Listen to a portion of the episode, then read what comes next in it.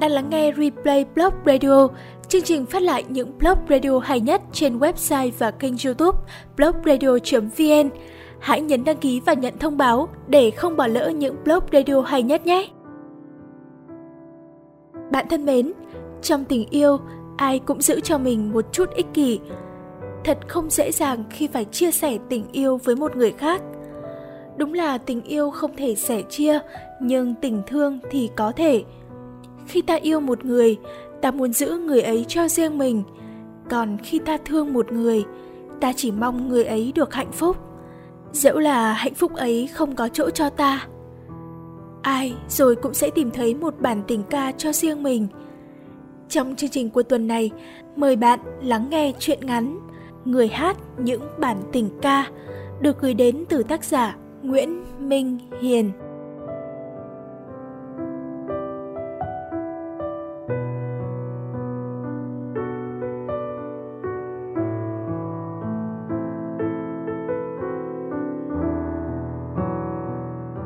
Tôi không biết tại sao, nhưng từ khi biết nhận thức và suy nghĩ, tôi đã luôn chấp nhận và hiển nhiên chấp nhận rằng đàn ông sinh ra là để ngoại tình, để thuộc về một người phụ nữ khác, không phải mình. Đứa bạn thân, mỗi lần chứng kiến những chuyện tình tôi trải qua, chứng kiến những giọt nước mắt tưởng như héo mòn và sự im lặng cam chịu của tôi trước sự phản bội của người đàn ông mình yêu, thì thường lắc đầu và thở dài mà nói rằng, có lẽ hoàn cảnh gia đình đã đẩy mày đến những suy nghĩ tiêu cực đó. Gia đình tôi không hạnh phúc. Khi tôi 15 tuổi thì bố tôi chính thức công khai vợ bé và đưa về sống cùng. Gia đình bên ngoại tôi chẳng có ai, vì mẹ tôi vốn là trẻ mồ côi. Gia đình bên nội thì sau một thời gian dài phản đối vì lời ra tiếng vào của xung quanh nhưng trước sự ương bướng của bố, mà cuối cùng bà nội đã chấp thuận. Mẹ tôi không nói gì. Bà lặng lặng đến dọn dẹp và sửa sang lau chùi căn nhà ba tầng bố tôi xây để đấy từ trước kia. Cũng chính một tay mẹ tôi sắm sửa đồ đạc cho ngôi nhà ấy. Từ những thứ nhỏ nhặt nhất như bát đũa, nồi niêu, đến những thứ lớn hơn là tivi tủ lạnh, điều hòa. Khi ấy Tôi đi cùng mẹ. Chẳng nói gì, mà chỉ lặng im quan sát những việc bà làm và thở ơ. Tôi không nghĩ là gì cướp chồng của mẹ, mà là bố muốn rời xa mẹ. Càng không phải gì cướp bố của tôi, bố vẫn ở đây và tôi vẫn là con gái bố. Và đến giờ tôi vẫn tin là mình đúng. Vì kỳ thực, bố có vợ bé nhưng những khi xuất hiện bên ngoài, đi công tác hay đi đâu đó, bố vẫn luôn đưa mẹ đi cùng chứ không phải gì. Nói theo cách nào đó, vị trí làm vợ của mẹ vẫn không hề suy chuyển, chỉ là tình yêu của bố đối với mẹ thì có lẽ đã bị lung lay. Từ khi bố chuyển về ở hẳn ngôi nhà đó, mẹ ít nói hơn và cũng buồn nhiều hơn, nhưng tuyệt nhiên không hề khóc. Sáng sáng, mẹ vẫn nấu đồ ăn sáng mang sang cho bà nội, ngồi tiếp chuyện bà đến tận trưa rồi mới về. Buổi tối lại sang sửa soạn chăn gối cho bà, ăn với bà miếng trầu rồi đi ngủ. Mẹ cũng vẫn gặp bố, và nhiều khi gặp cả dì. Những lúc đó, bà chỉ im lặng, gật đầu rồi ngồi như một pho tượng trên ghế. Bố vẫn luôn chiều tôi, không hẳn vì tôi không phản đối mối quan hệ trái với luân thường đạo lý của bố mà có lẽ từ khi sinh ra, tôi đã mang những đường nét vô cùng giống mẹ. Từ đôi mắt, khóe miệng, đến sự im lặng, cố hữu trong tính cách và trong cuộc đời mình. Mỗi dịp nghỉ lễ dài, bố luôn dành thời gian đưa tôi đi đâu đó trong lịch trình du lịch của bố. Những ngày cuối tuần, ông cũng gác bạn bè và những buổi tiệc tùng sang một bên, gác cả gì sang một bên để dành cho tôi một buổi sáng chủ nhật ngày duy nhất tôi được nghỉ học, đưa tôi ra tượng đài Lenin và ngồi quan sát tôi trượt ván. Cho đến khi tôi mệt nhoài, thở không ra hơi, thì hai bố con tìm một quán cà phê nhỏ, đặt hàng qua điện thoại một chiếc pizza và ngồi im lặng với những suy nghĩ riêng của mình. Sự im lặng, những thứ đã từng một thời thuộc về mẹ, và giờ đây là thuộc về tôi. Có đôi lúc tôi tự hỏi, vì sao, vì lẽ gì, gần 20 năm qua, bố yêu mẹ và chấp nhận sự im lặng đến ớn lạnh ấy. Và giờ đây, ông lại tự đẩy mình bước vào sự im lặng của một cô gái 18 tuổi, non nớt và yếu mềm là tôi. Dì tôi là một người phụ nữ đẹp, điều đó không có nghĩa là mẹ tôi xấu, mà ngược lại, ở mẹ toát lên vẻ đẹp của sự nhẫn nhịn, im lặng và phẳng phất nét xa xăm cổ điển. Còn ở gì là vẻ đẹp của kiểu phụ nữ thành đạt, mặn mà, trẻ trung. Tôi có thể ngồi hàng giờ trong cửa hàng áo cưới của dì, ngắm nhìn cái cách mà dì trang điểm cho người ta và thiết kế những mẫu váy cưới mới. Để rồi khi sản phẩm đầu tiên hoàn thành, chính tay dì đã khoác chiếc váy ấy lên người tôi, mỉm cười hạnh phúc. Tôi có rất nhiều bộ ảnh chụp tại cửa hàng áo cưới của dì. Ảnh của tôi cũng được đăng tải trên khắp các trang mạng để quảng cáo cho tên tuổi của dì. Dì từng bảo, ngày cưới tôi, dì sẽ làm cho tôi trở thành một cô dâu đẹp nhất, không ai có thể sánh bằng. Tôi cứ sống trong cái vỏ bọc của sự im lặng và thu mình lại trong vỏ ốc đó mà chẳng có bất kỳ sự mệt nhọc hay buồn chán gì. Có lẽ được sinh ra trong một gia đình có một bà mẹ im lặng triền miên, có một ông bố sẵn sàng chấp nhận khoảng không gian trầm buồn như thế. Nên điều đó đã ăn sâu vào từng tế bào trong cơ thể tôi. Tôi coi đó là thói quen, là bản năng, là nhu cầu sống của mình. Tôi không có nhiều bạn thân, chỉ có một cô bạn gái thân thiết nhất, đang đi du học và sống cách xa tôi nửa vòng trái đất. Mỗi ngày, chúng tôi gặp gỡ nhau qua chat Yahoo, qua Facebook và qua những cuộc điện thoại đường dài.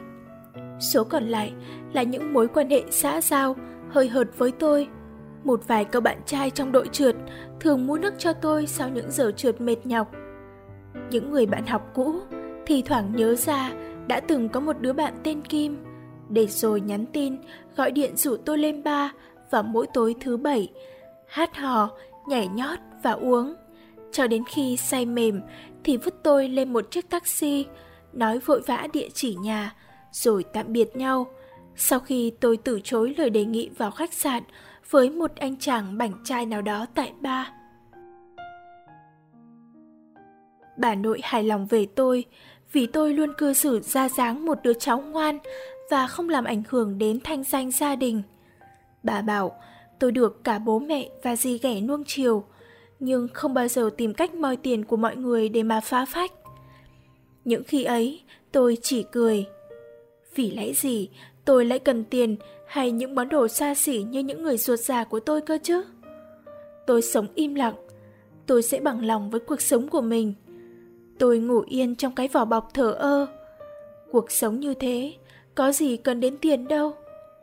Thứ tôi thấy thiếu thốn là tình cảm, là một cái tôi mạnh mẽ, cá tính và bùng nổ. Những thứ mà thẳm sâu trong tâm hồn mình, tôi biết không bao giờ tôi dám kiếm tìm và giành lấy. Ngày đầu tiên bố nói với mẹ về việc ông có người đàn bà khác. Mẹ chỉ im lặng cúi đầu, mãi lâu sau mới ngẩng lên nhìn bố và bảo rằng anh hãy sống với hạnh phúc của mình. Em vẫn mong điều đó đến với anh. Bố nhìn mẹ, chiều mến và hôn phớt lên đôi môi từng một thời ông say đắm của người đàn bà trước mặt ông, rồi rời khỏi phòng mẹ, rất nhanh và không có bất kỳ cái ngoái nhìn nào cả. Khi bố đi rồi, mẹ mới chạy sang phòng tôi, ôm lấy tôi mà oà khóc nức nở. Mẹ khóc như một đứa trẻ. Lúc ấy, ôm mẹ trong tay, tôi mới thấy sao mà cuộc đời bà tội nghiệp đến thế. Rồi tôi ngẫm cho chính mình.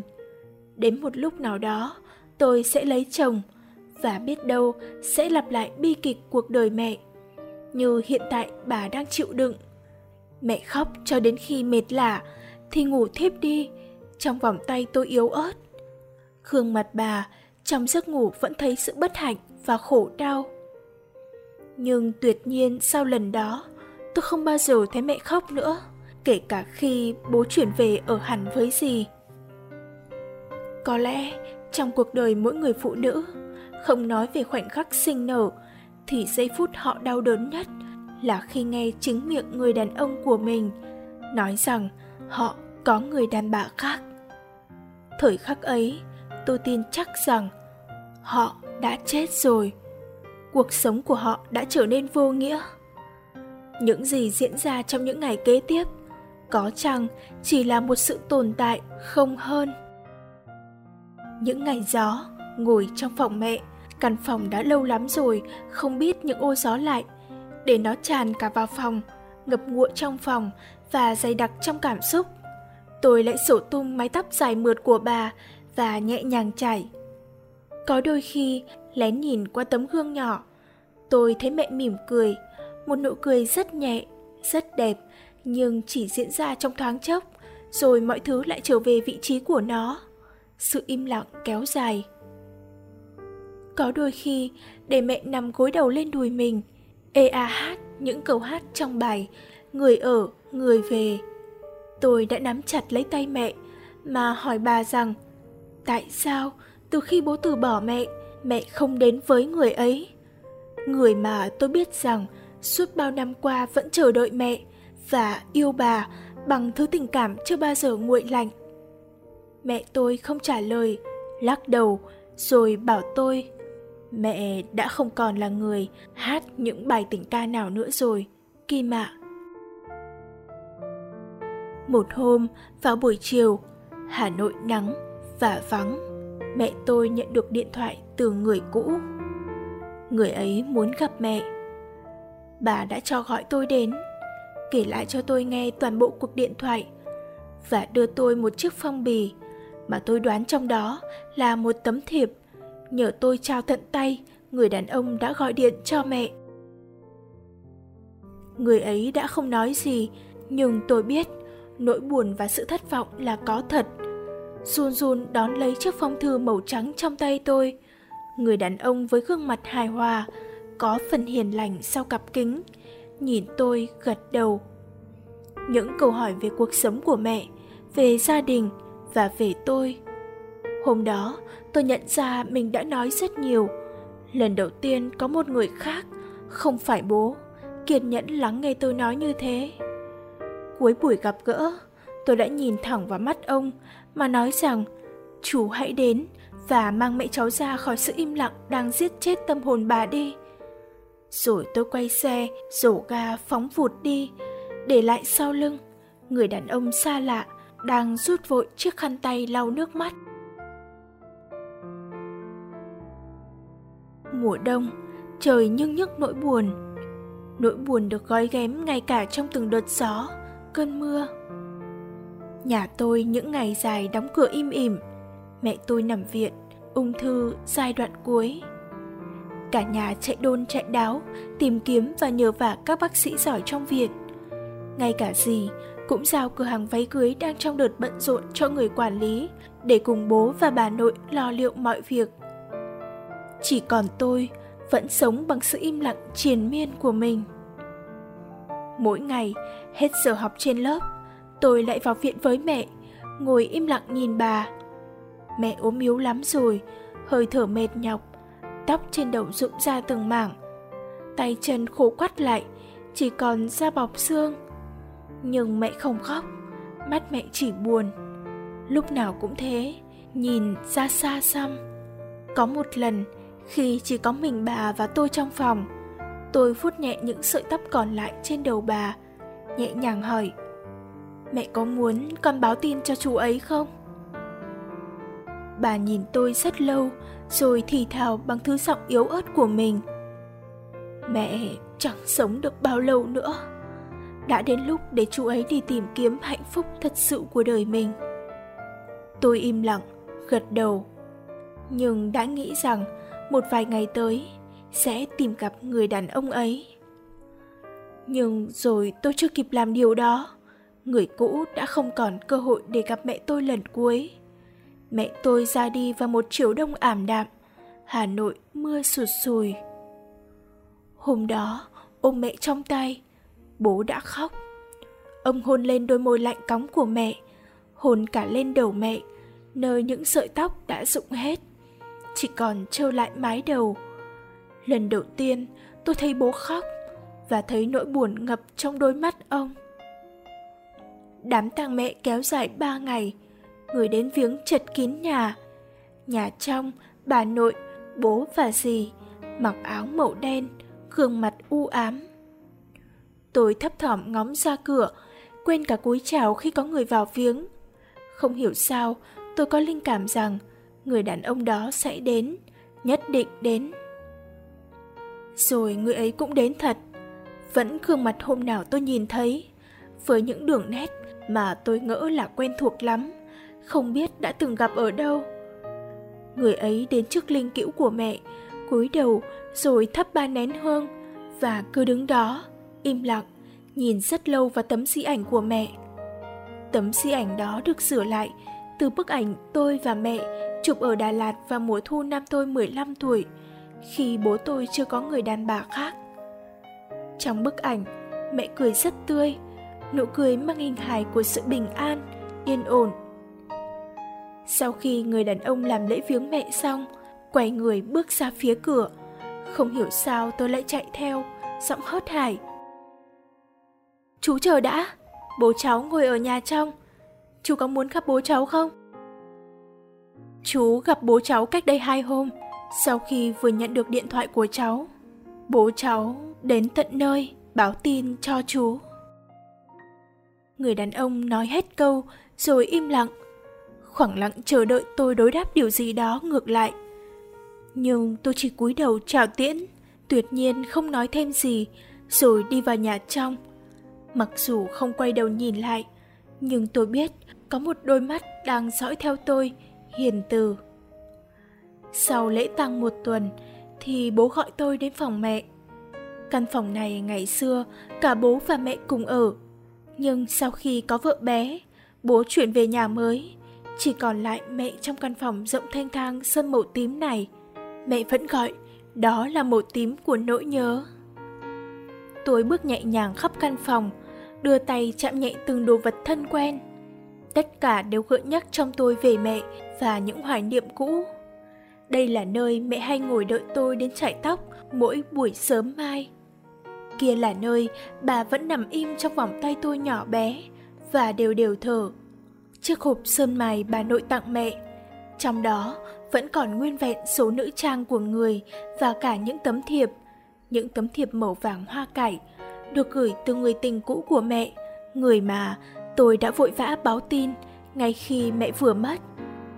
Bên cửa sổ, bố vẫn lặng im đốt thuốc lá. Nhìn nghiêng, những vạt nắng chiếu xiên lên người ông, trông ông đẹp tựa một pho tượng nổi tiếng nào đó. Con gái này Bố không nhìn ngược lại tôi, cất tiếng gọi nhẹ bẫng, cách gọi từ thuở xưa cũ. Có chuyện gì vậy bố? Con thấy bố hơi lạ. Ừ, không có gì đâu con. Tôi không nói gì, tiếp tục lần dở khắp căn phòng mẹ, tìm lại hình ảnh thân quen của bà còn vương vấn nơi đây. Đến lúc này, tôi vẫn không tin là mình vừa mất đi một người thân quen. Cảm giác mẹ vẫn ở đây, ngay bên cạnh bố con tôi. Có bao giờ con nghĩ con không phải là con gái bố? Bố lên tiếng, phá tan bầu không khí im lặng trầm buồn bao trùm. Câu hỏi của ông quá bất ngờ đối với tôi. Kỳ thực là gần 20 năm qua, tôi chưa bao giờ nghĩ và chưa bao giờ dám hình dung mình không phải là con gái bố mẹ. Ý bố là... Ừ, bố nghĩ con đã đủ trưởng thành, nên đến lúc nói cho con biết sự thật này rồi. Sự thật nào cơ? Con không phải là con gái bố mẹ à? Tôi thấy cổ họng mình nghẹn đắng lại và phải khó khăn lắm tôi mới thốt lên được thành lời. Những tiếng cuối cùng trôi tuột vào không khí, đập mạnh vào thính giác của tôi. Không phải, mà đúng hơn là không hẳn như thế. Chỉ là... Ừ, chỉ là bố không phải là bố đẻ của con. Con vẫn là con gái đẻ của mẹ. Bằng một cách chậm rãi và có phần rụt rè. Bố tử tốn nói với tôi sự thật, sự thật mà theo tôi là quá sức chịu đựng của mình. Rồi như thể để khiến tôi không phải băn khoăn nghi ngờ gì. Ông với tay lấy tập giấy để trên bàn, mà ngay khi bước vào phòng, tôi đã nhìn thấy. Ông đưa nó cho tôi. Đây là xét nghiệm ADN của con và cha đẻ của mình. Có lẽ khi nghe tin mẹ mất, tôi cũng không hề cảm thấy bàng hoàng bằng lúc này. Sự thật tôi không phải con gái đẻ của bố, đã là một cú ngã quá lớn đối với trái tim non nớt của một đứa con gái gần 20 tuổi là tôi. Nhưng có lẽ tàn nhẫn hơn khi biết được cha đẻ của mình là ai. Đáng lẽ ra tôi có quyền mừng rỡ khi tìm lại được cha ruột của mình, hoặc ít ra là cảm thấy nhẹ nhàng vì cả bố và mẹ đều chút đi được gánh nặng khi phải giấu bí mật này quá lâu. Vậy mà chấu trêu thay, tôi lại chỉ thấy nhen lên trong mình những sự âm dày dứt và có phần đau đớn. Người đàn ông ngay từ lần gặp đầu tiên, tôi đã thấy có nét gì đó quen quá. Người đàn ông của những lần gặp tiếp theo, tôi cứ mơ hồ một cảm giác bình yên. Thì ra, đó là cha đẻ của tôi. Những đường nét tôi thấy thân quen, kỳ thực tôi vẫn nhìn thấy vào mỗi buổi sáng khi tôi tự mình soi gương chải tóc, thay đồ. Bố biết điều này rất lâu rồi, phải không ạ? Tôi đắn đo nhìn người bao lâu nay mình vẫn gọi bằng bố, môi run run, khẽ hỏi. Ừ, bố biết ngay từ ngày đầu tiên khi mẹ mang thai con và chú ấy quyết định đi Nga tu nghiệp. Vậy sao bố còn lấy mẹ? Người đàn bà như thế đâu còn gì để xứng đáng với bố đâu.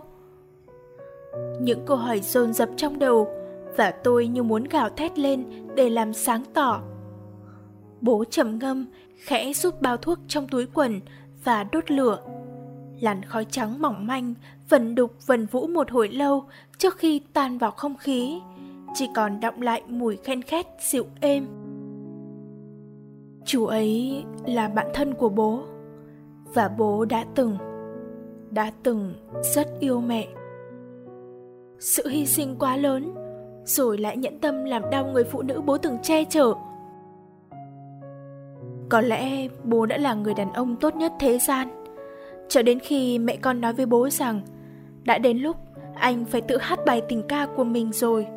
Không nên để tình cảm của mình chết theo dư âm của một bản tình ca cũ. Con có hiểu không?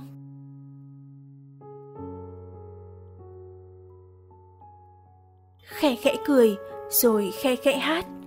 Tôi hát lại những bản tình ca mà ngày xưa khi còn sống, mẹ tôi vẫn thường ôm tôi trong tay và cất giọng hát. Hình như ngoài kia, lác đác vài con nắng xiên nghiêng. Đâu đó văng vẳng bên tai, lời mẹ thì thầm. Mỗi người đều có những giai điệu riêng cho tình yêu của mình và hãy để chính trái tim mình cất lên tiếng hát những bản tình ca yêu thương ấy.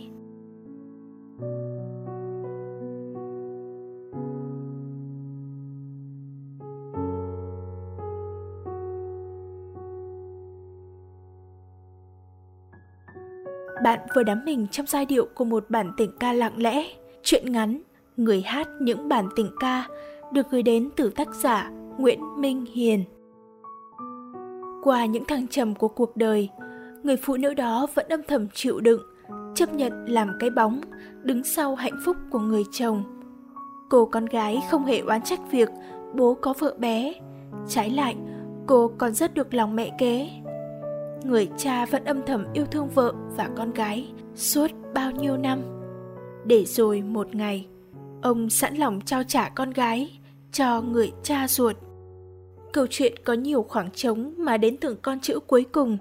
Những khoảng trống đó mới được lấp đầy bởi một sự thật được chôn giấu qua nhiều năm. Sự bao dung trong tình yêu là sợi dây xuyên suốt câu chuyện, gắn kết các nhân vật lại với nhau. Để rồi cuối cùng ta nhận ra rằng, mỗi người đều có những giai điệu riêng cho tình yêu của mình. Và hãy để chính trái tim mình cất lên tiếng hát những bản tình ca yêu thương ấy. Bạn có cảm nhận thế nào về câu chuyện của tuần này? Hãy để lại bình luận cho chương trình nhé! Nếu bạn yêu thích Blog Radio, hãy nhấn like, share video. Đừng quên đăng ký và nhận thông báo để không bỏ lỡ những Blog Radio hay nhất nhé! Nếu bạn có những tâm sự, sáng tác muốn chia sẻ đến Blog Radio, mời bạn truy cập vào website blogradio.vn, đăng nhập và gửi bài. Bạn có thể tương tác với nhóm sản xuất qua fanpage facebook.com gạch chéo yêu blog Việt hoặc facebook.com gạch chéo yêu blog radio. Chương trình được thực hiện bởi Hằng Nga và nhóm sản xuất blog radio với giọng đọc phi cầm. Xin tạm biệt và hẹn gặp lại!